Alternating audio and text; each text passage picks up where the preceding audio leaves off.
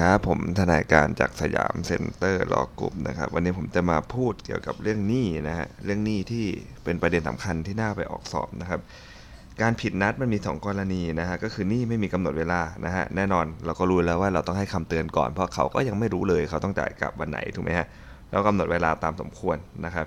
ถ้าเขายังไม่ชำระหนี้ก็ผิดนัดจากวันสุดท้ายที่เจ้าหนี้ให้เวลาไปนะให้ถึงวันที่ 3 นะครับวันที่ 3 ไม่จ่ายก็ผิดนัดในวันที่ 4 นั่นแหละนะอายุความมาคาตามสิทธิเรียกร้องมันก็เริ่มแต่วันที่ 4 ตาม 193ทับ12นะฮะแต่ถ้านี่นะฮะที่กำหนดชำระตามวันแห่งปฏิทินอันนี้มันแน่นอนอยู่แล้วถูกไหมฮะแล้วส่วนมากนี่ก็จะเป็นแบบนี้นี่แหละนะครับมันไม่ค่อยมีหรอกนะให้อยากคืนเมื่อไหร่ก็คืนอย่างเงี้ยมันมันน้อยนะฮะส่วนมากถ้าเป็นหนี้แบบเป็นทางการเนี่ยมันจะมีกำหนดเวลาอยู่แล้วว่าเราต้องคืนเขาวันไหนถูกไหมฮะถ้าเราไม่คืนก็วันต่อไปนั่นแหละเป็นวันที่ผิดนัดนะครับ นะแต่เราต้องดูนะครับบางทีหนี้มันอาจจะเป็นการชำระการปฏิทินก็ได้นะหลังจากนั้นเจ้าหนี้เขาไม่ได้ถือเอาการชำระหนี้วันเวลาสำคัญเนี่ยนะครับว่าต้องชำระหนี้ตามวันเนี่ยก็จะกลายเป็นหนี้ที่มันไม่ได้มีกำหนดเวลาเนาะนะข้อยกเว้นที่ทำให้ลูกหนี้เขาไม่ผิดนัดครับก็คือเหตุการณ์ที่มันไม่ได้เกิดจากความจงใจ หรือประมาทเลินเล่อของเขาเลยนะครับ เช่นเหตุสุดวิสัยนะครับเหตุสุดวิสัยเนี่ยเป็นการชั่วคราวเนาะนะถ้าเป็นเหตุถาวรเนี่ยนะเหตุที่การชำระหนี้นั้นกลายเป็นผลวิสัยทันทีนะครับ เช่นอะไรฮะนายแดงตกลงยืมวัวมาเดี๋ยวคืนวัวให้วันนู้นวันนี้น้ำท่วมหนักฝนตกนะไปหาไม่ได้แบบเนี้ยเขายังไม่ตกเป็นผู้ผิดนัดนะเพราะมันมีเหตุสุดวิสัยเกิดขึ้นนั่นเองนะครับตามมาตรา 220 นะฮะแล้วก็มาตรา 205 นะครับเมื่อลูกหนี้เป็นผู้ผิดนัดเนี่ยลูกหนี้ต้องรับผิดเพิ่มขึ้น 5 ประการครับหนึ่งก็คือว่าอะไรครับเจ้าหนี้มีสิทธิ์เรียกค่าเสียหายจากลูกหนี้ได้นะฟ้องให้ลูกหนี้ชำระหนี้ หรือว่าเจ้าหนี้จะเป็นเศษการชำระหนี้ แล้วก็เรียกค่าเสียหายแต่เพียงอย่างเดียว นะครับต้องเลือกทางใดทางหนึ่งนะทางแรกคือฟ้องเรียกค่าชำระหนี้เรียกค่าเสียหายก็ได้ครับหรือว่าจะปฏิเสธการชำระหนี้เลยแล้วเรียกค่าเสียหายอย่างเดียวนะการคำนวณของค่าเสียหายเนี่ยนะถ้ามันเป็นหนี้ละเมิดก็นำหน้าตรา 438 446มาใช้บังคับนะถ้าเป็นหนี้อื่นก็เป็นไปตาม 222 และ 223 ค่าเสียหายแบ่งเป็นสองจำนวนก็คือค่าเสียหายตามปกติ กับตามพฤติการพิเศษ ถ้าตามปกติก็ไม่ต้องคำนึงแล้วว่าเขาจะคาดเห็นหรือเปล่านะฮะ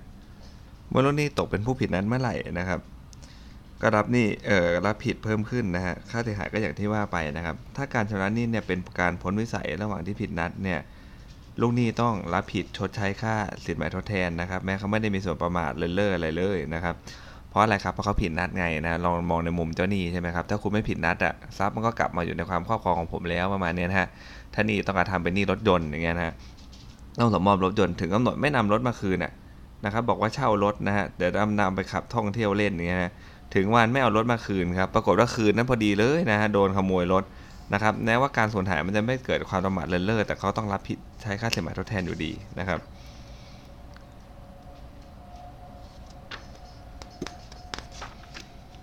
อย่างไรก็ตามครับ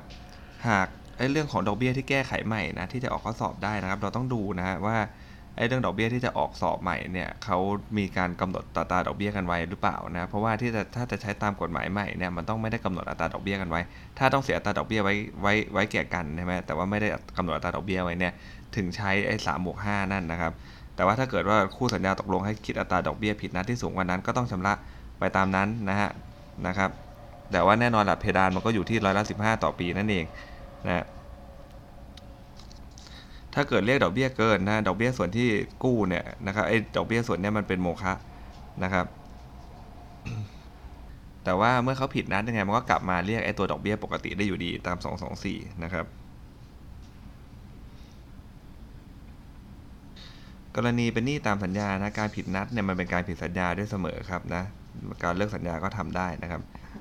ต่อไปเป็นเรื่องการชำระหนี้เป็นการพ้นวิสัยนะครับ ตามมาตรา 217 กับ 219 นะครับ พ้นวิสัยหมายถึงว่าอะไรฮะเขาไม่สามารถชำระหนี้ได้อย่างถาวรเนาะด้วยเหตุหนึ่งเหตุใดเนี่ยอาจจะเกิดก่อนเกิดเอ่อเหตุหนึ่งเหตุใดภายหลังจากก่อนหนี้นั้นนะครับ ต้องรุนแรงนะครับถึงขนาดเป็นพ้นวิสัยเลยไม่ใช่เป็นเพียงยากลำบากนะเกิดภายหลังก่อนหนี้ด้วยนะครับไอ้พวกเรื่องขาดทุนราคาวัสดุขึ้นอันแน่แน่นอนว่าไม่ใช่เรื่องพ้นวิสัยนะครับ พฤติการเนี่ยให้การชำระหนี้กลายเป็นผลวิสัยก็คืออะไรครับ ถ้าเป็นการโอนส่งมอบทรัพย์เฉพาะสิ่งเนี่ยมันถูกทำลายสูญหายหรือพ้นไปจากอำนาจของลูกหนี้เลย ลูกหนี้ไม่อาจชำระหนี้ได้อย่างถาวรนะครับ เป็นหนี้การทำการนะฮะนะจ้างไปเต้นนะแต่ลูกหนี้เป็นไงฮะประสบอุบัติเหตุขาขาดซะแล้วนะร่างกายมันไม่สามารถทำได้แล้วนะครับหรือว่ามีกฎหมายคำพิพากษาคำสั่งห้ามชำระหนี้เช่น พวกที่ดินห้ามโอน ตึกมันเป็นโบราณสถานไปแล้วโอนไม่ได้แล้วอะไรเงี้ยนะครับทุบทิ้งทำลายไม่ได้แล้วเงี้ยนะ ตัวอย่างของการชำระหนี้ตกเป็นพ้นวิสัยครับน้ำท่วมบริเวณโรงงาน แต่ไม่ได้ท่วมโรงงานนี่ลูกจ้างก็พร้อมจะทำงานครับนะนายจ้างต้องจ่ายค่าจ้างแก่ลูกจ้างนะนะครับ การชำระหนี้มันไม่ได้พ้นวิสัยนี่ตั้งแต่ปี 25 แล้วนะผลจากการที่การชำระหนี้เป็นพ้นวิสัยครับ ถ้าการชำระหนี้เป็นพ้นวิสัยโดยลูกหนี้ต้องรับผิดชอบเนี่ยนะครับนะพ้นวิสัยเนี่ยนะครับ ก็ต้องชดใช้ค่าสินไหมทดแทนด้วย แล้วก็ไม่หลุดพ้นจากหนี้ด้วยนะครับ คำว่าพ้นวิสัยพฤติการลูกหนี้ต้องรับผิดชอบก็คือว่าเป็นการพ้นวิสัยนะครับ ส่วนที่ลูกหนี้เขากระทำผิดนะฮะแล้วก็จะมีเรื่องพ้นวิสัยระหว่างผิดนัดนะแล้วก็มีเรื่องพ้นวิสัยเกิดจากพฤติการที่ลูกหนี้เขาไม่ต้องรับผิดชอบนะครับอาจจะเกิดจากมวลภายนอกอะไรเงี้ยนะลูกหนี้ก็หลุดพ้นจากการชำระหนี้นั้นเลยนะครับหนี้ที่ชำระไปก่อนหน้ามัดจำเบียดปรับอะไรก็ว่า ไปเจ้าหนี้ต้องคืนหาล่ามไม่ควรได้นะครับ ต่อไปการรับช่วงสิทธิ์ครับหมายถึงว่าบุคคลที่เขาไม่ใช่เจ้าหนี้เนี่ยนะฮะเข้าได้รับสิทธิ์เข้ามาเป็นเจ้าหนี้แทนด้วยอำนาจของกฎหมายนะครับเหตุที่เกิดการรับช่วงสิทธิ์เนี่ยมันก็มีหลายมาตราเลยนะครับ การรับช่วงสิทธิ์ตามมาตรา 227 เนี่ยมีองค์ประกอบคือว่านะฮะก็จะมีดีกานะครับขับเรือชนถูกไหมครับขับเรือชนเป็นเหตุให้บาดเจ็บค่ารักษาที่โจทย์จ่ายไปให้กับคนในเรือเนี่ย ไม่ได้มีกฎหมายให้สิทธิ์ที่จะจ่ายไม่เรียกร้องกับผู้ทำละเมิดได้นะครับ ไม่ใช่การรับช่วงสิทธิ์ตามกฎหมายด้วยนะครับ ที่โจทย์จะต้องรับผิดตามประมวลกฎหมายแพ่งก็พูดง่ายๆจะไปจ่ายเองนะมารับช่วงสิทธิ์ตรงนี้มาเรียกจากผู้เสียเออผู้ทำให้เสียหายไม่ได้นะครับ หรือว่าอะไรครับมีบุคคลภายนอกทำให้ทรัพย์เฉพาะสิ่งเนี่ยมันสูญหายหรือเสียหายนะครับ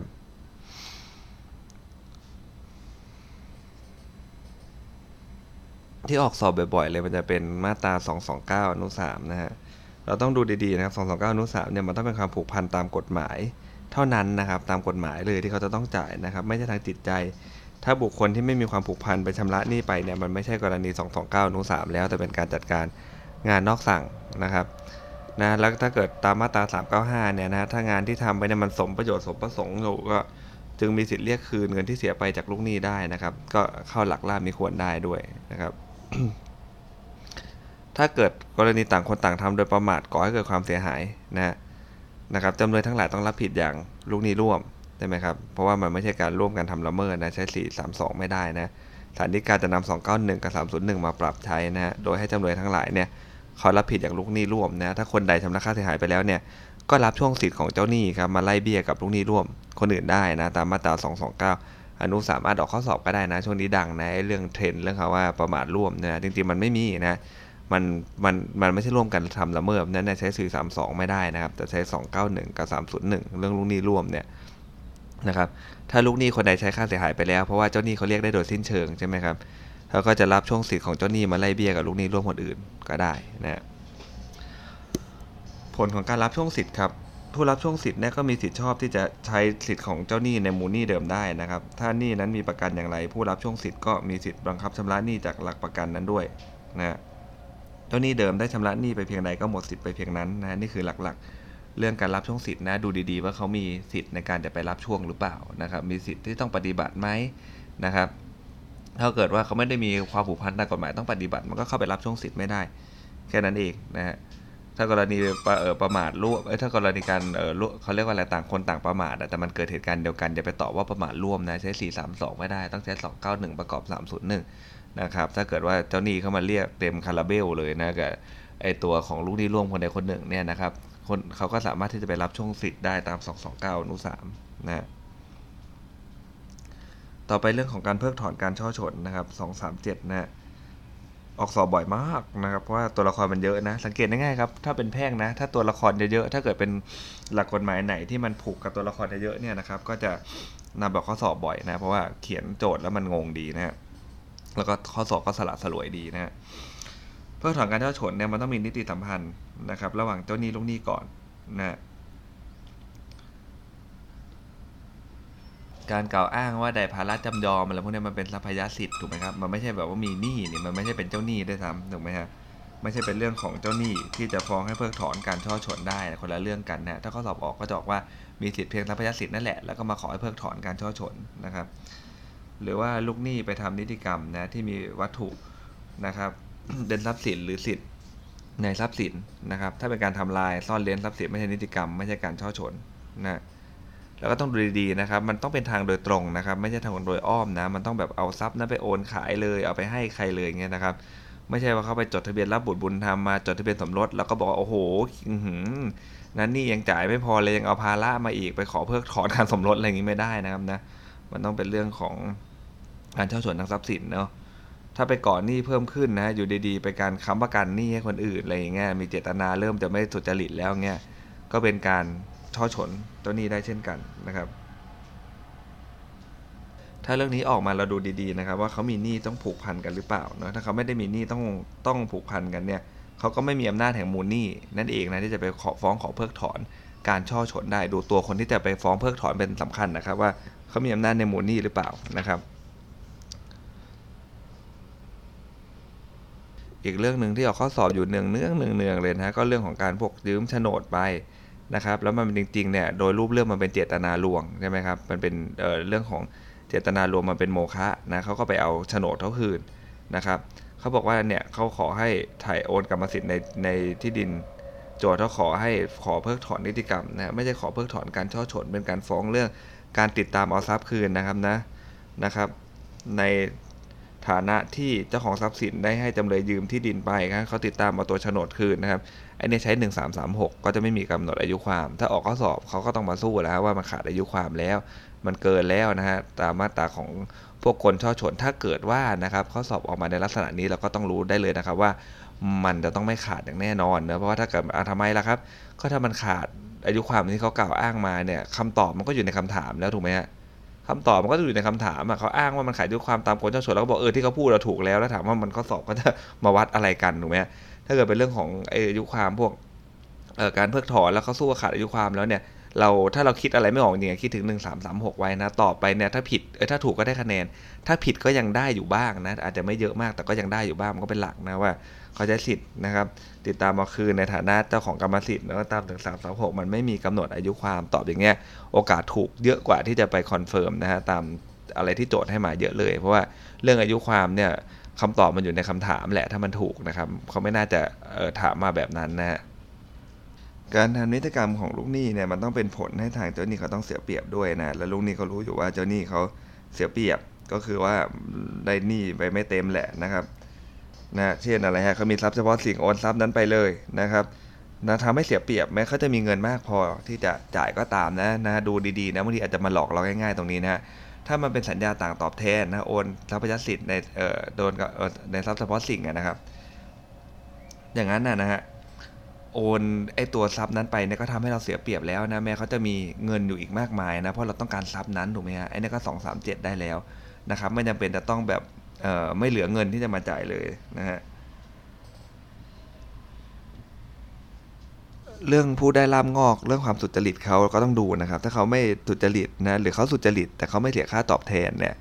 นะครับก็เพิกถอนการช่อฉนได้นะในข้อสอบจะบอกมาเลยนะ มีพฤติการรีบไปสมยอมการรีบทำนิติกรรมอะไรขึ้นมาสักอย่าง แล้วเฮ้ยเดี๋ยวเองรีบฟ้องค่าเลยนะ พอไปถึงศาลเป็นไงฮะหนึ่งสามแปดเลยครับนะยอมกันเลยให้ศาลพิพากษาตามยอมแล้วก็บอกนี่ไงสุจริตเสียค่าตอบแทนแล้วแบบนี้มันไม่สุจริตอยู่แล้วถูกไหมฮะก็จะสามารถเพิกถอนได้นะแล้วเพิกถอนแล้วเป็นยังไงต่อครับนะ แล้วถ้าในกรณีที่ไอตัวผู้ได้รับลาบงอกใช่ไหมครับเขาไม่สุจริตเขาโอนทรัพย์ไปซะแล้วนะฮะไอตัวคนที่เขาได้รับโอนสุจริตเนี่ยก็ได้รับความคุ้มครองถูกไหมครับก็ได้รับความคุ้มก็ได้รับความคุ้มครองตามกฎหมายนะฮะแต่ว่าอะไรครับศาลก็จะพิพากษาเพิกถอนการช่อฉนระหว่างลูกหนี้กับผู้ได้รับงอกก็ได้นะถือเป็นกรณีที่ผู้ได้รับงอกไม่อาจคืนทรัพย์สินแก่ลูกหนี้ได้ ต้องใช้ค่าราคาทรัพย์แทนนะฮะอันเป็นหนี้เงินนะผู้ได้รับงอกก็ต้องเสียดอกเบี้ย นะครับอัตราร้อยละ 7.5 ต่อปีนะครับกรณีบุคคลภายนอกได้รับคำคุ้มครองตาม 238 นะครับนะตามด้วยโมฆะกรรมเนาะต้องถือว่าอะไรครับทรัพย์สินของลูกหนี้ก็เป็นของลูกหนี้ตลอดมานะผู้ได้รับงอกก็ไม่มีสิทธิ์อะไรที่จะไปโอนให้แก่บุคคลภายนอกนะบุคคลภายนอกจึงไม่มีสิทธิ์ดีกว่าผู้โอนเจ้านี้ก็มีสิทธิ์ฟ้องบังคับ จากลูกหนี้เมื่อชนะก็ให้ยึดทรัพย์นะครับขายทอดตลาดได้นะการแปลงหนี้ใหม่นะอันนี้ก็ออกสอบบ่อยนะแปลงหนี้ใหม่มีหลักอยู่สำคัญ 4 ประการครับ มีหนี้เดิมนะฮะคู่กรณีอยากให้มันระงับไปซะนะแปลงหนี้เป็นหนี้ใหม่สำคัญที่สุดคือมันต้องมีการเปลี่ยนสาระสำคัญของหนี้นะเปลี่ยนสาระสำคัญของหนี้เดิมนะแล้วก็มีหนี้ใหม่เกิดขึ้นมานะครับ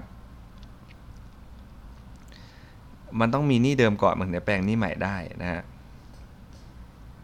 การแปลงหนี้ใหม่ก็ต้องทำตามแบบด้วยนะข้อสอบอาจจะออกประเด็นนี้ก็ได้ครับแปลงหนี้ใหม่ แต่หนี้ใหม่มันไม่ได้ทำตามแบบอ้าวมันก็ไม่สามารถบังคับได้ใช่ไหมครับ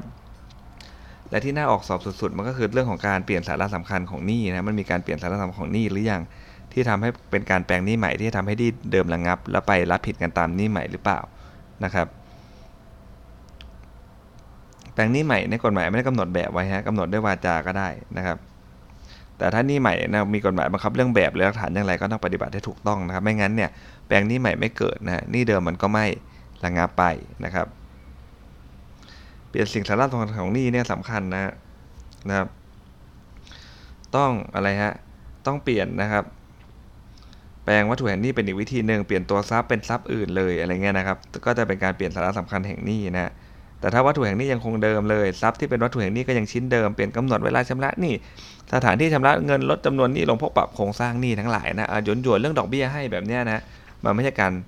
ปลี่ยนมันไม่ใช่ในสาระสำคัญเนื้อไม่ใช่การแปลงหนี้ใหม่นะ แต่ว่าเป็นกรณีที่อะไรครับ ลูกหนี้เนี่ยได้รับสภาพหนี้เดิม อายุความมันก็จะสะดุดหยุดลงนะครับ การแปลงหนี้ใหม่โดยทั่วไปก็จะทำเป็นสัญญา 3 ฝ่ายนะเจ้าหนี้ลูกหนี้เดิมและลูกหนี้ใหม่นะครับคนเดิมก็หลุดพ้นไปคนใหม่ก็มารับผิดแทนนะฮะ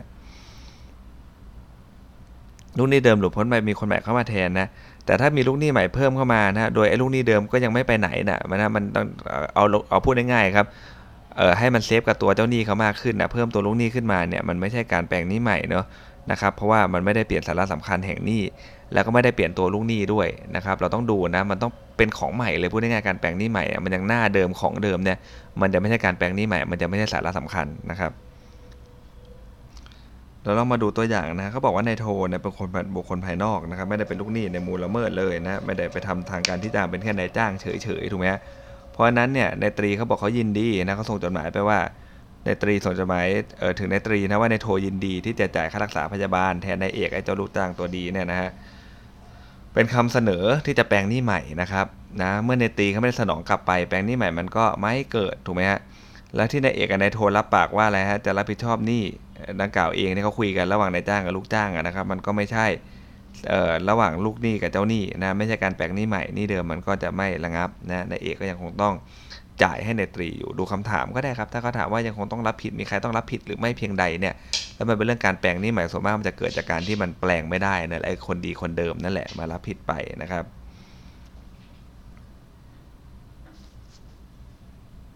การโอนสิทธิเรียกร้องครับมาตรา 303ถึง306 นะฮะ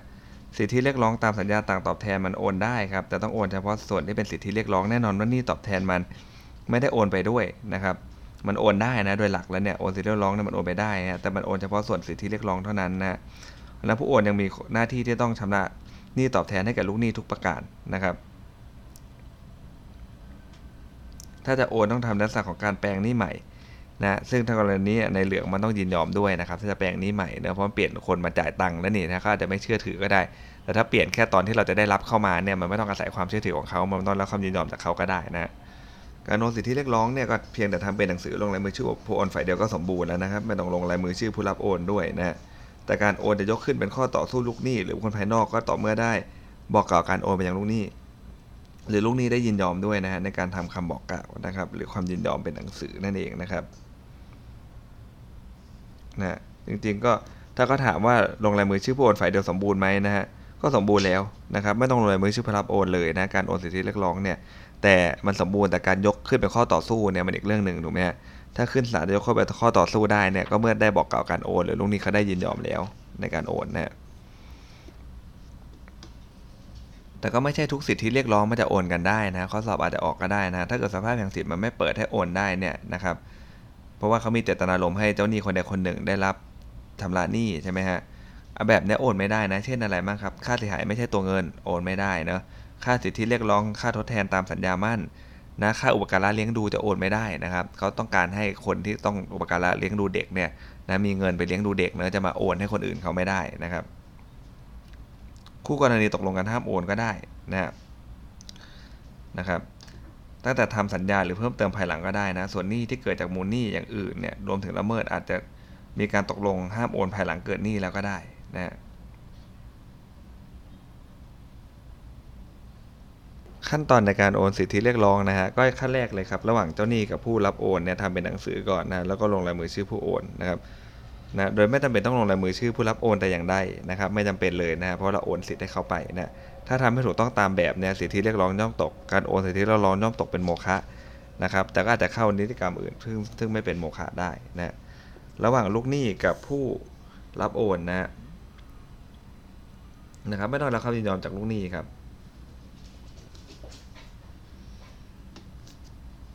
keyword มันก็คือการโอนสิทธิเรียกร้องโดยไม่บอกกล่าวลูกหนี้นะหรือลูกหนี้ไม่ยินยอมเนี่ยนะครับ การโอนมันสมบูรณ์นะถ้าข้อสอบออกคือการโอนมันสมบูรณ์นะครับ เพียงแต่ว่าใช้ยันลูกหนี้และบุคคลภายนอกไม่ได้แค่นั้นเองนะถ้าออกเรื่องเนี้ยผมว่าเขียนประมาณเนี้ยโอเคแล้วนะครับ เรามาดูดีกาใหม่กันนะสัญญาโอนสิทธิเรียกร้องเนี่ยนะฮะเป็นสัญญาทำขึ้น 3 ฝ่าย ระหว่างจำเลยที่ 1 ผู้โอน กับโจทย์ผู้รับโอน แล้วก็จำเลยที่ 2 ที่ 3 ผู้ค้ำนะโดยจำเลยที่1นะฮะตกลงโอนสิทธิเรียกร้องนะที่มีต่อบริษัทสอเสือให้แก่โจทย์เพื่อปลดหนี้นะปลดเบื้องหนี้นะครับนะครับ แล้ว แล้วก็โจทย์ยอมถอนฟ้องคดีอาญา โดยจำเลยที่3เนี่ยถูกฟ้องเป็นจำเลยในคดีดังกล่าวเป็นการตอบแทนนะครับ ดังนี้เป็นสัญญาโอนสิทธิเรียกร้องตาม 303 กับ 306 วรรคแรกนะตามสัญญาโอนสิทธิเรียกร้องจำเลยที่ 1 รับรองว่าไม่มีข้อพิพาทใดๆเป็นการโต้แย้งสิทธิ์เลยนะที่ทำให้มันสิทธิโอนให้คุณนะมันดีเลิศประเสริฐสีเลยนะเสียประโยชน์ไม่ได้เลยนะนะจะไม่มีการถูกโต้ฟ้องแย้งถูกอะไรด้วยนะครับ เพราะมันเป็นหนี้ที่มันดีมากนะโอนให้คุณรอรับเงินอย่างเดียวพอนะครับ หากมีข้อพิพาทใด ๆ ที่เป็นเหตุที่ต้องชดใช้ต่อบริษัทเนี่ยเขายินยอมชดใช้ให้แก่ค่าเสียทางปวงให้แก่โจทย์นะโดยมีจำเลยที่3เนี่ยรับผิดนะเป็นผู้ค้ำรับผิดอย่างลูกหนี้ร่วมด้วยนะดังนั้นเป็นข้อสัญญาที่รับรองว่าอะไรครับสิทธิเรียกร้องที่จะโอนให้เนี่ยไม่มีข้อโต้แย้งอะไรเป็นสิทธิเรียกร้องที่ดีมากนะแล้วก็จำเลยที่3เนี่ยก็มีเจตนาค้ำประกันการโอนสิทธิเรียกร้องแสดงว่ามันก็ค้ำได้นะไม่ใช่ดักค้ำกู้เงินเนี่ยนะค้ำประกันการโอนสิทธิเรียกร้องก็ทำได้นะครับนะ เมื่ออะไรครับ บริษัทสอเขาเป็นไงฮะเขาไม่ยอมครับวันอ่าไหนตอนแรกบอกว่าเรื่องง่ายๆนะคดีง่าย ๆ ชนะแน่นอนนะพอฟ้องไปบริษัทสอไงฮะเขายื่นคำให้การสู้คดีนะทนายอ่านดูคำให้การแล้วโอ้โห มันสู้ได้ด้วยอย่างนี้ทำไงล่ะครับนะศาลพิพากษายกฟ้องโจทย์อีกต่างหากนะครับนะโจทย์เป็นยังไงฮะอึ้งกิมกี่เลยครับถือว่าสิทธิเรียกร้องเนี่ยที่โอนให้เนี่ยมันมีข้อโต้แย้งนะจากบริษัทเนาะมีผลทำให้สิทธิเรียกร้องที่รับโอนมานั้นมัน สื่อมประโยชน์นะครับเขาต้องรับผิดนั่นแหละพูดง่ายๆไอ้ผู้ค้ำก็รับผิดด้วยนะครับนะรับผิดด้วยนะกรณีมีความเสียหายเกิด ให้โจทย์เนี่ยต้องชดใช้ค่าเสียหายจากบริษัทสอนะนอกเหนือจากความรับผิดนะตามหนี้นะตามการโอนสิทธิเรียกร้องนะครับหมายความว่าจำเลยที่3เนี่ยนะฮะยอมรับผิดในกรณีเฉพาะกรณีมีข้อพิพาทเป็นเหตุให้โจทย์ต้องชดใช้บริษัทเออโจทย์ต้องชดใช้ต่อบริษัทสอเท่านั้นไม่นะครับ ส่วนที่ข้อสอบบ่อยๆ ก็จะเป็นข้อต่อสู้ที่มีต่อผู้รับโอนนะฮะคือข้อต่อสู้ที่มีอยู่ในวันโอนสิทธิเรียกร้องแล้วนะเขาก็รู้นะว่ามีข้อต่อสู้ดังกล่าวในการวันโอนสิทธิเรียกร้องแต่ยังให้ความยินยอมนะหรือว่าจำเลยเขาสละนะลูกหนี้สละข้อต่อสู้นั้นแล้วจำเลยจึงไม่อาจยกข้อต่อสู้ถ้าเขายินยอมเห็นไหมฮะขึ้นต่อสู้ผู้รับโอนได้นะครับแต่ถ้าข้อต่อสู้นั้นเกิดภายหลังการโอนสิทธิ์ก็แน่นอนครับมันไม่ตัดสิทธิ์จำเลยหรือลูกหนี้นะที่จะยกขึ้นต่อสู้ผู้โอนสิทธิเรียกร้องได้นะครับอะเรามาดูตัวอย่างฮะ เมื่อขณะโอนสิทธิเรียกร้องเนี่ยนะคดีระหว่างบริษัทโจทย์กับบริษัทวอลกับมันยังยังไม่อยากขาดอายุความเลยนะครับยังไม่ขาดอายุความเนี่ยจำเลยจึงไม่อาจยกข้อต่อสู้เรื่องอายุความขึ้นต่อสู้โจทย์ซึ่งเป็นผู้รับโอนสิทธิเรียกร้องได้นะต่อมานะจำเลยให้ความยินยอมนะครับ โดยไม่อิดเอื้อนนะและโจทย์นำคดีมาฟ้องหลังจากคดีขาดอายุความ แล้วจำเลยก็มีสิทธิ์ยกข้อต่อสู้เรื่องอายุความเนี่ยขึ้นต่อสู้โจทย์ได้นะเพราะตอนนั้นมันยังไม่มีนะมันยังไม่ขาดอายุความตอนโอนอะนะฮะ นะครับมันมาขาดทีหลังเนี่ยนะมันแน่นอนเขาย่อมยกข้อต่อสู้ได้นะเขาต้องมีข้อต่อสู้ที่อะไรครับ มีในวันที่ทำการโอนสิทธิเรียกร้องนั้นน่ะนะฮะเขาเห็นอยู่แล้วเขาไม่ว่าอะไรไม่อิดเอื้อนเลยนะไม่หันซ้ายหันขวาเลย มาเลยมาเลยนะยินยอมไอ้อย่างเงี้ยประโยชน์ข้อต่อสู้ไม่ได้ แต่เรื่องขาดยุความมันใช่ไหมตอนโอนมันมันยังไม่ขาดนี่นะพอถึงวันเขามาฟ้องมันขาดเนี่ยนะครับมันก็ไม่ใช่ข้อต่อสู้ที่มันมีอยู่ก่อนที่จะรับโอนมานะครับนะก็ยกข้อต่อสู้ได้อยู่แล้วเรื่องพวกเนี้ยนะครับ การโอนสิทธิเรียกร้องนั้นนะเป็นการโอนตามที่เป็นอยู่เดิมนะไม่ได้เปลี่ยนแปลงสิทธิ์เนาะนะครับโดยปกติแล้วลูกหนี้สู้ได้อย่างไรก็เขาก็สู้ได้อย่างนั้นนะรวมทั้งเรื่องอายุความด้วยนะครับนะถ้ามาฟ้องเกินอายุความก็ขาดอายุความนั่นเองนะครับ ต่อไปก็จะเป็นเรื่องละเมิดนะครับ ออกสอบบ่อยเหมือนกันนะละเมิดเนี่ยนะครับแทบจะเรียกได้ว่ามาเกือบชัวร์เลยนะเวลาได้ข้อสอบมาผมชอบเปิดนะรีบๆเปิดอ่านเร็วๆนะเรื่องอะไรบ้างนะ เรื่องละเมิดก็จะมาเกือบตลอดแหละครับ ถ้าเกิดสอบแพ่งอะไม่ว่าสนามไหนนะครับแน่นอนนะเดี๋ยวผมขอเอาที่สำคัญเลยนะ ส่วนไหนที่ผมคิดว่าเราตอบได้แล้วผมจะไปเร็วๆเลยนะครับ มันต้องจงใจโดยหรือประมาทเลินเล่อนะฮะจงใจกระทำถึงรู้ผลเสีย เหมือนเจตนาประสงค์ต่อผลเนี้ยเลยนะครับนะไอ้เรื่องกำลังดังช่วงนี้เลยคือ หลอกว่าจะจดทะเบียนสมรสด้วยถูกไหมครับเป็นการทำละเมิดนะขอให้จำเลยใช้ค่าเสียหายนะ โจทย์ฟ้องอ้างว่าอะไรฮะจำเลยหลอกลวงว่าให้โจทย์สมรสด้วยเป็นการยอมรับผลเสียหายเกิดกับตัวเองมันไม่เป็นละเมิดนะครับนะถ้าเกิดตัดสินว่าเป็นละเมิดนี่ยุ่งเลยนะคดีขึ้นศาลอีกเพียบเลยนะประมาทเลินเล่อคืออะไรครับ ไม่มีเจตนานะฮะแต่ว่าเป็นการกระทำโดยปราศจากความระมัดระวัง ซึ่งบ่งผลในภาวะเช่นนั้นเนี่ยจะต้องมีตามวิสัยและพฤติการ ซึ่งผู้กระทำก็อาจจะใช้ความระมัดระวัง เช่นว่านั้นได้ แต่หาได้ใช้ให้เพียงพอไม่นะครับ เช่นอะไรฮะฟ้องดำเนินคดีแก่ลูกหนี้ ผิดตัวนะครับ ไม่ดำเนินการตรวจสอบให้ดีในอยู่ดีวันหนึ่งมีหมายสารมาเราอ่านดูเฮ้ยไม่ใช่เรื่องของเรานี่ ไม่ตรวจสอบให้ดีอย่างนี้เป็นละเมิดนะโดนฟ้องกลับได้เลยนะครับ หรือว่าแพทย์ครับไม่ใช่ความระมัดระวังในการรักษาคนไข้นะครับทำให้คนไข้ได้รับอันตรายนะก็จะผิดเหมือนกันนะครับโดยปกติการละเว้นการกระทำเนี่ยที่ไม่ถือว่าเป็นการกระทำมันเป็นละเมิดนะเว้นแต่มีละเว้นการกระทำถ้ามีหน้าที่นะครับถ้ามีหน้าที่เนาะเทศบาลต้องซ่อมนะไม่ยอมซ่อมชนปั้งเข้าไปเนี่ยนะครับ428นะครับ นะตามตัวแทนนะครับนะไม่มีจัดให้หรือว่าอะไรฮะรถยนต์เกดอุบัติเหตุตำรวจเอามาจอดไว้ไม่ได้จัดให้มีคนดูแลเลยปรากฏว่าของในรถก็หายนะครับ อันนี้ก็รับผิดตามมูลละเมิดเลยนะครับ 420 นะครับ ต้องดูนะครับ มันจะมีพวกดีกาที่ว่าเขาไม่มีหน้าที่ต้องทำนะเขาบอกว่าอย่างพวกคอนโดเนี่ยนะครับเขามีหน้าที่ต้องรับผิดชอบแค่ในส่วนของทรัพย์ส่วนกลางเนอะในส่วนของห้องชุดเนี่ยข้างในห้องเนี่ยไม่มีหน้าที่ นะครับ เพราะนั้นเนี่ยถ้ามันมีของหายเข้าไปนะฮะนะครับ มันก็ถือไม่ได้ว่าเขางดเว้นการหรือว่าละเว้นการปฏิบัติหน้าที่นะฮะนี่คือคีย์เวิร์ดนะครับเวลาตอบข้อสอบอย่าไปเขียนแบบอย่างนี้ของอยู่ในห้องก็ไม่จำเป็นต้องรับผิดแล้วจบเลยโอ้ยไอ้แบบนี้นี่ ถามว่าทงถูกไหมทงถูกครับ แล้วถามว่าเรามาบ่นต่อไหมบ่นต่อแน่นอนว่าทำไมมันไม่ได้คะแนนถูกไหมตอบถูกไม่ได้คะแนนก็มันไม่มีเหตุผลทางกฎหมายเลยถูกไหมครับ อย่างเงี้ยมันเอาใครมาตอบก็ได้ถูกไหมฮะเอาใครมาตอบก็ได้เนอะของอยู่ในห้องก็ก็ไม่ผิดน่ะนะฮะ ก็เพราะว่ายามเขาตรวจแต่ข้างนอกไม่ได้ตรวจในห้องไอ้อย่างเงี้ยคนธรรมดาตอบถูกไหมฮะมันไม่จำเป็นต้องเป็นข้อสอบกฎหมายเลยไม่ต้องเรียนกฎหมายมาก็ตอบได้ ถ้าเราตอบเราต้องตอบว่าอะไรครับเออถือไม่ได้ว่าการลักทรัพย์เนี่ยเกิดจากการที่นิติอาคารเออนิติบุคคลอาคารชุดงดเว้น หรือละเว้นการปฏิบัติหน้าที่นะครับ มันก็เขาก็เลยไม่ต้องรับผิดต่อผู้เสียหายด้วยนะครับนะครับ แต่นะถ้าเป็นการที่รถหายในห้างมันคนละเรื่องกันเลยนะครับ มันจะมีดีกาประมาณว่าเมื่อก่อนเนี่ย ห้างเขาก็อะไรครับแจกบัตรเนอะนะแจกบัตรเวลารถเข้าออกหลังๆห้างเขายกเลิกไปใช่ไหมครับพอเขาไม่ยกเลิกเขาแล้วห้างแน่นอนเขาต้องสู้อะไรครับเขาไม่ได้สักบาทเลยนะไม่ได้รับค่าจอดด้วยนะครับนะเราตอบข้อสอบเราต้องตอบว่าเนี่ยไม่ถือว่าห้างเนี่ยรับฝากรถยนต์ในลักษณะของการฝากทรัพย์นะฮะแต่ว่าการที่ยกเลิกการแจกบัตรรถยนต์เนี่ยนั้นที่จัดพื้นที่ไว้กว้างขวางเนี่ยนะครับ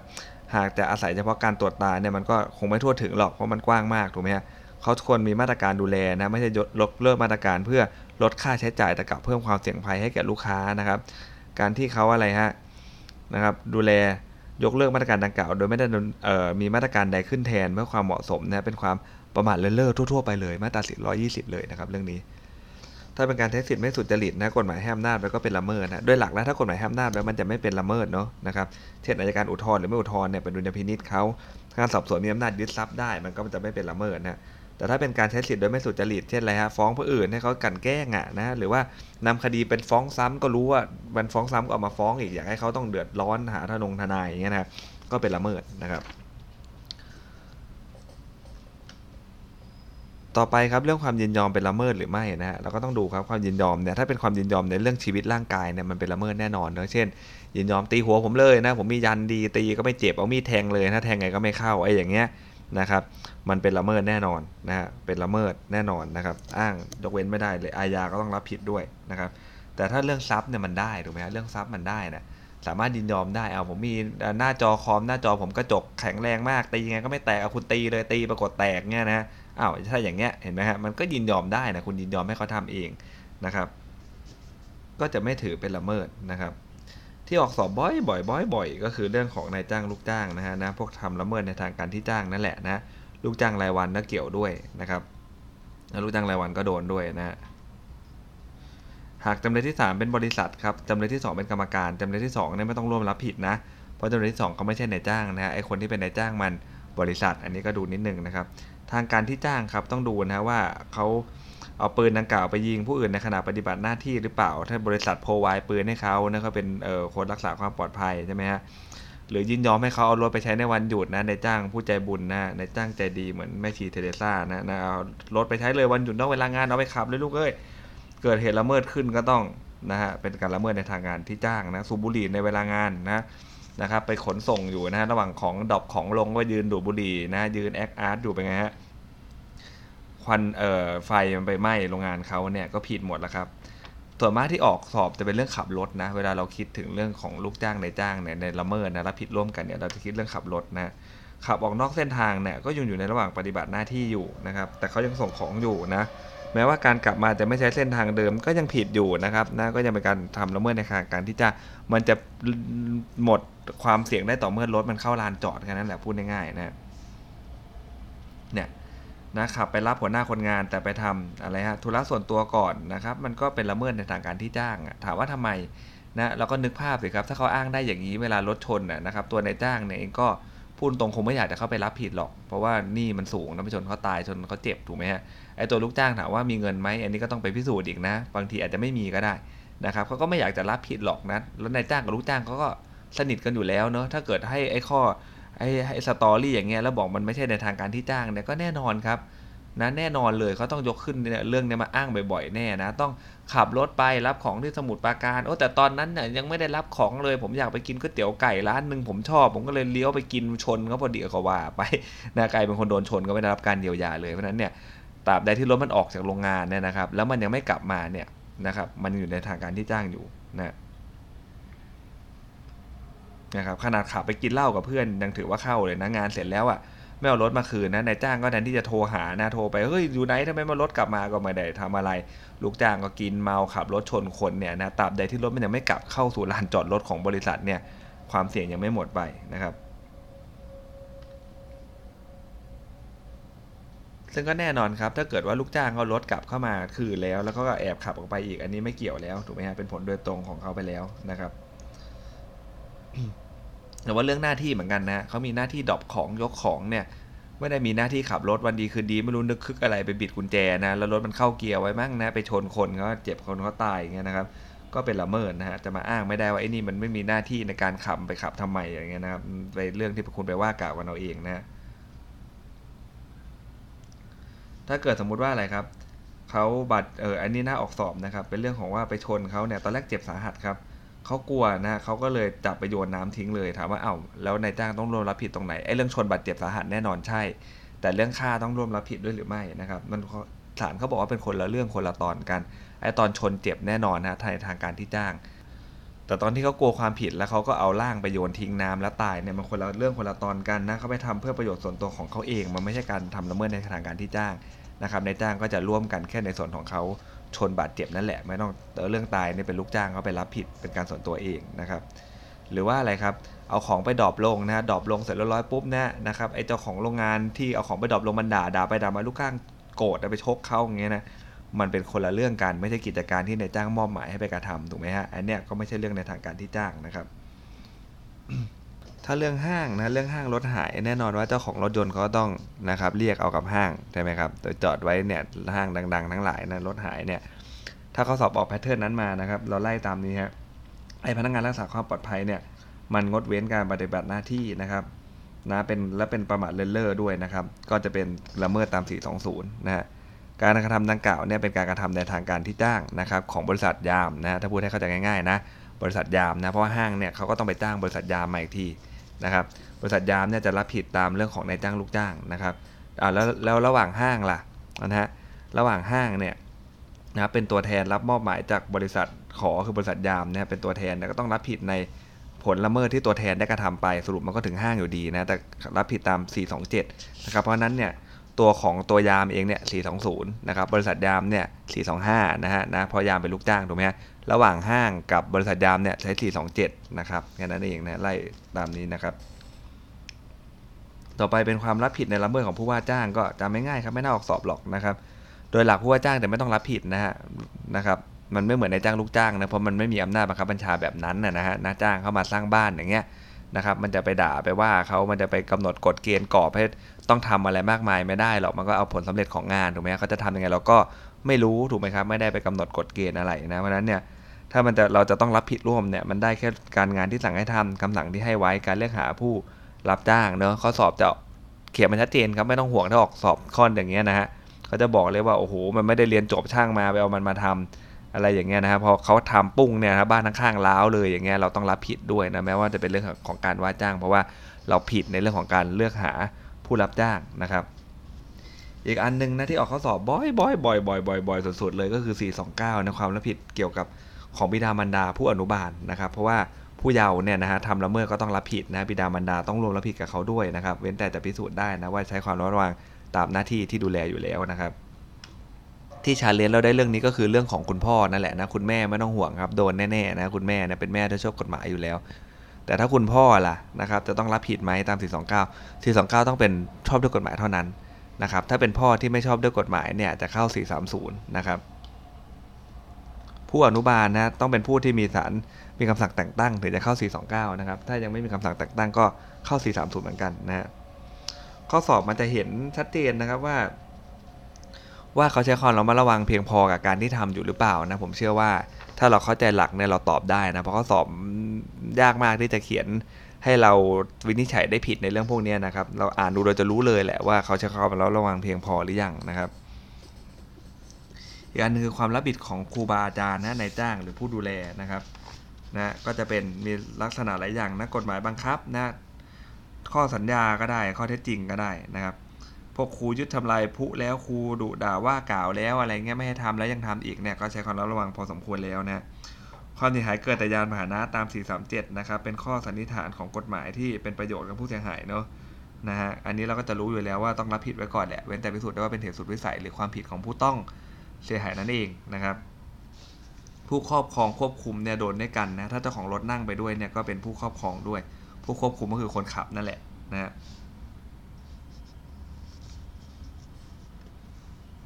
ความเสียหายอันเกิดแก่ทรัพย์อันตรายนะครับนะอันตรายได้โดยสภาพความมุ่งหมายที่จะใช้เนี่ยไอดีกาเอ่อสายสายเอ่อไฟดูดใช่ไหมฮะดีกาไฟดูดนะครับหรือว่าพวกไฟส่วนมากเนี่ยพวกนี้จะเป็นพวกไฟช็อตนะ นะครับพวกไฟช็อตไฟดูดทั้งหลายนะครับอาจจะมีแท่นไฮดรอลิกบ้างอะไรนะมันหนีบแขนก็ขาดอะไรก็ว่าไปนะแต่มากจะเป็นไฟดูดแหละนะก็เป็นทรัพย์อันตรายโดยโดยสภาพนะครับก็จะเป็นมาตรา437 เหมือนกันนะค่าเสียหายที่เขาเรียกได้นะครับ จะต้องเป็นค่าเสียหายโดยตรงจากการที่ถูกการทำละเมิดนะบาดเจ็บพูดง่ายๆส่วนมากจะเป็นเรื่องบาดเจ็บนะค่ารักษาพยาบาลค่ายาค่ารถแท็กซี่ที่ไปเยี่ยมเขานะค่าที่แท็กซี่ไปทำงานเพราะยังเดินไม่ได้เนี่ยเป็นค่าเสียหายโดยตรงนะครับ ส่วนค่าเช่ารถโดยสารนะฮะที่ต้องจ่ายเนี่ยเป็นเงินลงทุนนะฮะก็ก็ต้องดูครับว่ามันจะมีเหตุละเมิดเกิดขึ้นหรือไม่ต้องจ่ายอยู่แล้วนะก็จึงไม่ใช่ความเสียหายที่เกิดจากละเมิดอะไรอันไม่น่าออกสอบนะค่าใช้จ่ายนะครับนะในละเมิดเนี่ยต้องเป็นค่าถ่ายโดยตรงนะครับค่าแท็กซี่พาพยานไปให้ปากคำพนักงานสอบสวน ค่าถ่ายรูปประกอบคดีไม่ใช่ค่าเสียหายโดยตรงนะ ค่าจ้างทนายให้ดำเนินการดำเนินการฟ้องร้องเรื่องละเมิดก็ไม่ใช่ค่าเสียหายโดยตรงเหมือนกันนะครับจะไปเรียกตามหลักละเมิดไม่ได้นะเดี๋ยวรอศาลท่านสั่งให้นะครับค่าปงศพและค่าใช้จ่ายอันจำเป็นอย่างอื่นตาม 443วรรคแรกนะ443 ใช้ได้เขาต้องตุยนะฮะต้องไม่ต้องต้องตายนะเขาถึงจะใช้ 443 ได้นะบุคคลที่มีหน้าที่นะจัดการงานศพเนี่ยย่อมมีสิทธิ์เรียกร้องค่าปงศพได้นะก็คือตามมาตรา1649 เลยนะที่ผู้จัดการมรดกได้ตั้งไว้นะครับ ก็ไปดูฮะเขาจะมีหลัก regulation เขาอยู่นะว่าใครนะเขาตั้งใครไว้ก็คนนั้นแหละนะครับ ถ้าเกิดไม่ได้ตั้งไว้ก็ดูใครได้มรดกมากสุดนะครับ ถ้าเกิดว่าคนที่มันไม่มีอำนาจหน้าที่นะที่ต้องไปจัดการทำศพเนี่ยมันดันไปสอดนะไปทำให้แต่ผมเข้าใจนะมันเป็นเจตนาที่ดีนะครับ แต่เรื่องพวกนี้ถ้าตามกฎหมายเนี่ย พอคุณไม่มีหน้าที่ต้องทำแล้วคุณไปทำเนี่ยมันก็จะไปเรียกร้องค่าปงศพจากผู้ทำละเมิดไม่ได้นะฮะ ค่าใช้จ่ายหลังจากจัดงานศพเสร็จแล้วนะไม่เป็นค่าปรงศพแล้วนะพวกขาทำบุญร้อยวันสร้างศาลาถวายวัดอะไรเงี้ยไม่เกี่ยวแล้วนะซีซีสามวรรคสองนะฮะก็จะเป็นค่ารักษาพยาบาลก่อนตายค่ะประโยชน์ทำมาหาได้นะครับ แล้วก็ไม่สามารถประกอบการงานได้นะนะถ้าก่อนตายเขายังไม่ตายทันทีฮะต้องรักษาพยาบาลผู้ละเมิดทำละเมิดก็ต้องรับผิดนะครับขาดประโยชน์ในการทำมาหาได้นะครับ เพราะว่านะครับไม่สามารถประกอบการงานได้นะครับ นะสิทธิเรียกร้องค่ารักษาพยาบาลค่าขาดประโยชน์เพราะไม่สามารถประกอบการงานเป็นสิทธิของผู้ละเมิด ซึ่งเป็นผู้เสียหายโดยตรงนะครับนะซึ่งมีสิทธิเรียกร้องก่อนตาย ถ้าเขาตายเนะทายาทสามารถมาฟ้องได้นะ ตรงเนี้ยนะครับที่เขาทำงานไม่ได้ค่ารักษาพยาบาลอะไรพวกเนี้ยทายาทก็จะรับสิทธิตรงนั้นมาฟ้องได้ต่อนะครับ ต่อไปครับเงินที่เป็นจำนวนเงินค่อนข้างสูงเลยนะที่เวลาเขาจ่ายกันนะเวลาไปทำละเมิดแล้วคนเขาตายเนี่ยนะฮะนอกเหนือจากพวกค่าปงศพค่ารักษาพยาบาลเนี่ยนะมันก็คือค่า ขาดไร้อุปการะอยู่ที่วรรคสามนะครับ อย่างแรกที่สุดนะไอ้ค่าขาดหรืออุปการะเนี่ยต้องไปดูก่อนว่าเขามีสิทธิ์ตามกฎหมายไหมที่เขาต้องอุปการะเลี้ยงดูกันใช่ไหมครับ มันต้องมีกฎหมายบัญญัติไว้นะเช่น 1461นะบรรดาบรรดาต้องอุปการะเลี้ยงดูบุตรนะครับ1464อะไรก็ว่าไปนะฮะสามีภรรยาต้องอุปการะเลี้ยงดูกันอย่างเงี้ยนะครับ มันถึงได้มีสิทธิ์นะฮะเพราะนั้นเนี่ยนะครับเราก็ต้องดูว่าอะไรครับว่า เขามีสิทธิตามกฎหมายไหมนะมีหน้าที่ตามกฎหมายไหมที่ต้องเลี้ยงดูกันนะครับ ถ้าไม่มีเนี่ยนะฮะก็เรียกไม่ได้ ถ้ามีก็เรียกได้ครับ แล้วก็ไม่ต้องคำนึงได้ว่าในความเป็นจริงเนี่ยเขาจะเลี้ยงดูกันจริงหรือเปล่านะฮะนั่นเป็นลูกที่ดีขนาดนั้นเลยหรือนะครับ บุตรนอกกฎหมายที่บิดารับรองแล้วเนี่ยกฎหมายเพียงแต่ให้สิทธิ์ในการรับมรดกครับนะไม่มีสิทธิ์เรียกค่าเลี้ยงอุปการะเลี้ยงดูจากบิดา จึงไม่มีอำนาจฟ้องค่าขาดและอุปการะนะ แสดงว่าเป็นเรื่องละเมิดนะ ถ้ารถชนโค้มนะ พ่อเขาตายปุ๊บเนี่ยนะ แล้วพ่อเขาไม่ใช่พ่อโดยชอบด้วยกฎหมายเนี่ยนะครับ เด็กคนนั้นก็จะไม่สามารถฟ้องเรียกค่าขาดไหลอุปการะได้เลยนะฮะนะต้องไปรอตอนมรดกของพ่ออย่างเดียวนะครับ ถ้าเป็นบุตรบุญธรรมล่ะนะถ้าเป็นบุตรบุญธรรมนะครับ ถ้าเป็นบุตรบุญธรรมเนี่ยยังคงมีสิทธิ์นะฮะตามครอบครัวที่เกิดมาอยู่นะฮะแน่นอนแหละว่าถ้าเกิดพ่อแม่ที่แท้จริงเขาตายเขาก็สามารถเรียกค่าขาดไหลอุปการะได้นะครับ แต่ที่สำคัญคือค่าขาดหรืออุปการะมันเรียกย้อนหลังไม่ได้นะครับหมายความว่าอะไรฮะหมายความว่าตอนคุณพ่อเขาตายแล้วปุ๊บเนี่ยนะที่ทำให้เกิดสิทธิ์ในการเรียกค่าขาดไร้ถ้าตอนนั้นเขายังไม่ได้เป็นบุตรชอบด้วยกฎหมายใช่ไหมครับแต่เขามาเป็นภายหลังนะมาทำอะไรก็ตามแต่ให้มันถูกต้องแล้วเป็นบุตร โดยชอบด้วยกฎหมายภายหลังเนี่ยหลังจากเกิดเหตุละเมิดแล้วนะครับ ก็ไม่มีสิทธิ์เรียกค่าขาดไร้ได้แล้วนะฮะค่าสินไหมทดแทนกรณีทำให้เสียหายแก่ร่างกายอนามัยนะฮะค่ารักษาพยาบาลค่าพาหนะไปโรงพยาบาลนะครับ ถึงเขาจะเบิกได้นะ มีสิทธิราชการอะไรคุณก็ต้องรับผิดนะ อย่างที่บอกเนี่ยจะกลายเป็นเรื่องโชคดีนะโอ้ดีฮะชนคนที่มันดูแลตัวเองดีนะ ไม่มีความเสี่ยงเท่าไหร่นะฮะนี่เบิกต้องเบิกได้เราไม่ต้องจ่ายไม่ใช่นะยังไงก็ต้องจ่ายให้เขานะครับ เลือกรักษาพยาบาลได้ครับ จะเลือกเข้าบำรุงราชก็ได้ไม่มีปัญหานะครับเขามีสิทธิ์เลือกเองนะฮะค่าเสียหายในการขาดความสามารถประกอบการงานสิ้นเชิงหรือบางส่วนนะครับ อันนี้ก็เรียกได้เหมือนกันนะ ค่าขาดแรงงานนะครับ ต้องดูนะค่าขาดแรงงานเนี่ยนะครับ ว่าเขาจะต้องยังจ่ายเงินเดือนอยู่หรือเปล่าพูดง่ายๆนะประเด็นสำคัญเลยนะเพราะลูกจ้างเจ็บนายจ้างก็ต้องจ่ายเงินเดือนอยู่นะครับนายจ้างก็จะเรียกได้นะหรือว่าถ้าเรื่องเออแต่ว่าถ้าเกิดเขาตายทันทีเลย อันนี้เรียกไม่ได้นะเพราะชนโครมเนี่ยสัญญาจ้างมันเลิกกันนี่ถูกไหมครับสัญญาจ้างมันเลิกกันเงินเขาก็ไม่ต้องจ่ายแล้วเขาก็ไม่มีสิทธิ์มาเรียกนะมันต้องเป็นเรื่องที่นายจ้างเรื่องต้องจ่ายอยู่แล้วเมื่อไหร่มันจะมาทำงานได้สักทีอะไรเงี้ยนะครับ ยังขาดแรงงานไป อันนี้ก็สามารถเรียกได้นะ ต่อไปก็จะเป็นเรื่องของเอกเทศสัญญานะครับ หลักๆนี่ก็จะเป็นเรื่องการซื้อขายก่อนเลยนะครับนะการซื้อขายนะครับ ต้องมีข้อความครบถ้วนในสาระสำคัญแล้วนะฮะสัญญาซื้อขายเรือระวัง 5 ตันเนี่ยนะเขาไม่จำเป็นจะต้องเป็นมีเจ้าของกรรมสิทธิ์เนาะตอนที่เขาทำสัญญาก็ได้นะครับ เป็นหน้าที่ของผู้ขายที่ได้ดำเนินการโอนกรรมสิทธิ์ นะเมื่อผู้ซื้อเนี่ยปฏิบัติการครบถ้วนตามสัญญาแล้วนะครับ พวกแผ่นพับเหมือนกันนะ แผ่นพับเนี่ยมีหน้าที่ต้องสร้างบ้านให้เสร็จนะนะครับ มันเป็นคำเสนอนะครับ มีหน้าที่ต้องก่อสร้างบ้านให้ให้เสร็จนะเป็นส่วนหนึ่งของสัญญาจะซื้อจะขายด้วยซ้ำนะครับ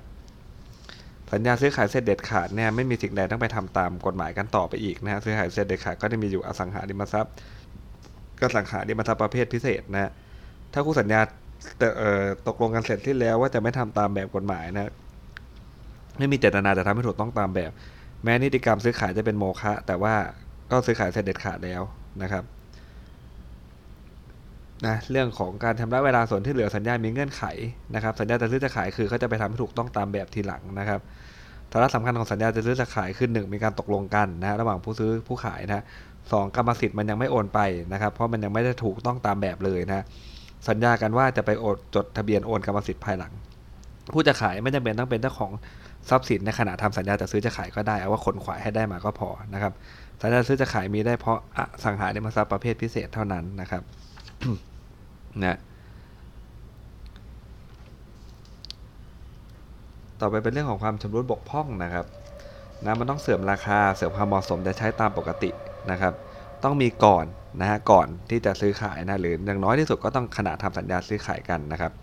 แล้วผู้ขายเขาต้องรับผิดอยู่ดีนะไม่เขาจะรู้หรือไม่รู้ถึงความทุบกพร่องหรือเปล่านะครับ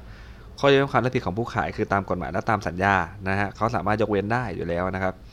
หรือว่าถ้าตามกฎหมายคือแล้ว ผู้ซื้อรู้อยู่แล้วว่ามีความทุบกพร่อง หรือควรจะได้รู้แหละ ถ้าดูตาวินยูชนก็จะรู้เลยฮะมอเตอร์ไซค์มันไม่มีล้ออะไรเงี้ยนะครับนะ ต้องรู้อยู่แล้ว หรือเห็นประจักษ์แล้วนะครับ แต่เขา ไม่ได้อิดเอื้อนอะไร หรือว่าทรัพย์นั้นเนี่ยขายทอดตลาดนะครับ ก็ไม่ต้องรับผิดนะนะ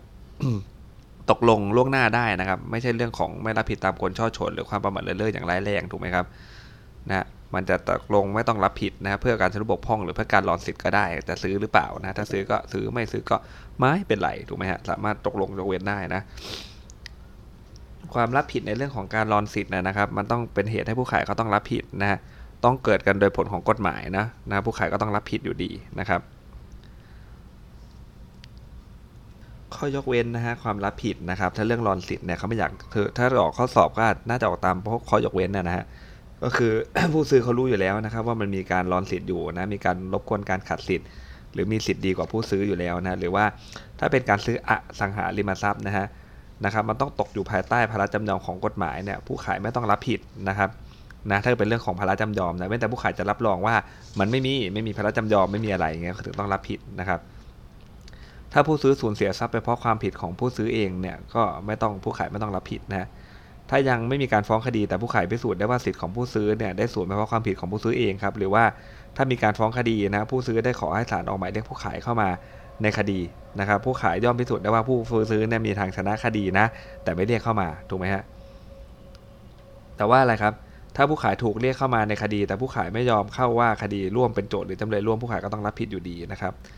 ข้อสัญญานะครับว่าจะไม่ต้องรับผิดก็ได้อย่างที่บอกเรื่องการรอนเสียชนุบกพร่องเนี่ยทำสัญญาได้ว่าจะไม่รับผิดมันไม่ใช่เรื่องกลช่อฉนหรือประมาทเลินเล่ออย่างร้ายแรงนะครับนะสำหรับในวันนี้นะครับตัวประเด็นของกฎหมายแพ่งนะครับ ที่น่าเอาไปออกข้อสอบก็มีอยู่เพียงเท่านี้นะครับ เดี๋ยวพรุ่งนี้ผมจะมาต่อให้อีกหนึ่งตอนนะครับ สวัสดีครับ